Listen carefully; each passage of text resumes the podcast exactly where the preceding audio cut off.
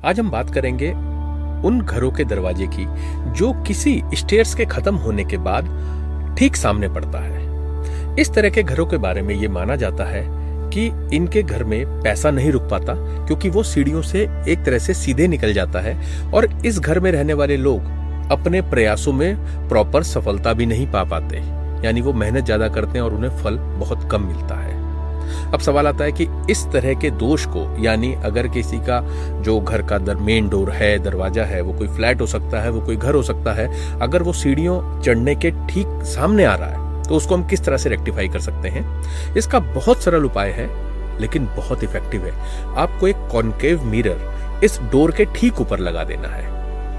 वो जो concave mirror लगता है, वो मनी को पुल करने का काम करता है और उसको घर के अंदर रखने का काम करता है। यानी ना सिर्फ़ आप पैसा खींचना शुरू कर देते हैं, बल्कि आप पैसे को सेव करने में भी सक्षम हो जाते हैं।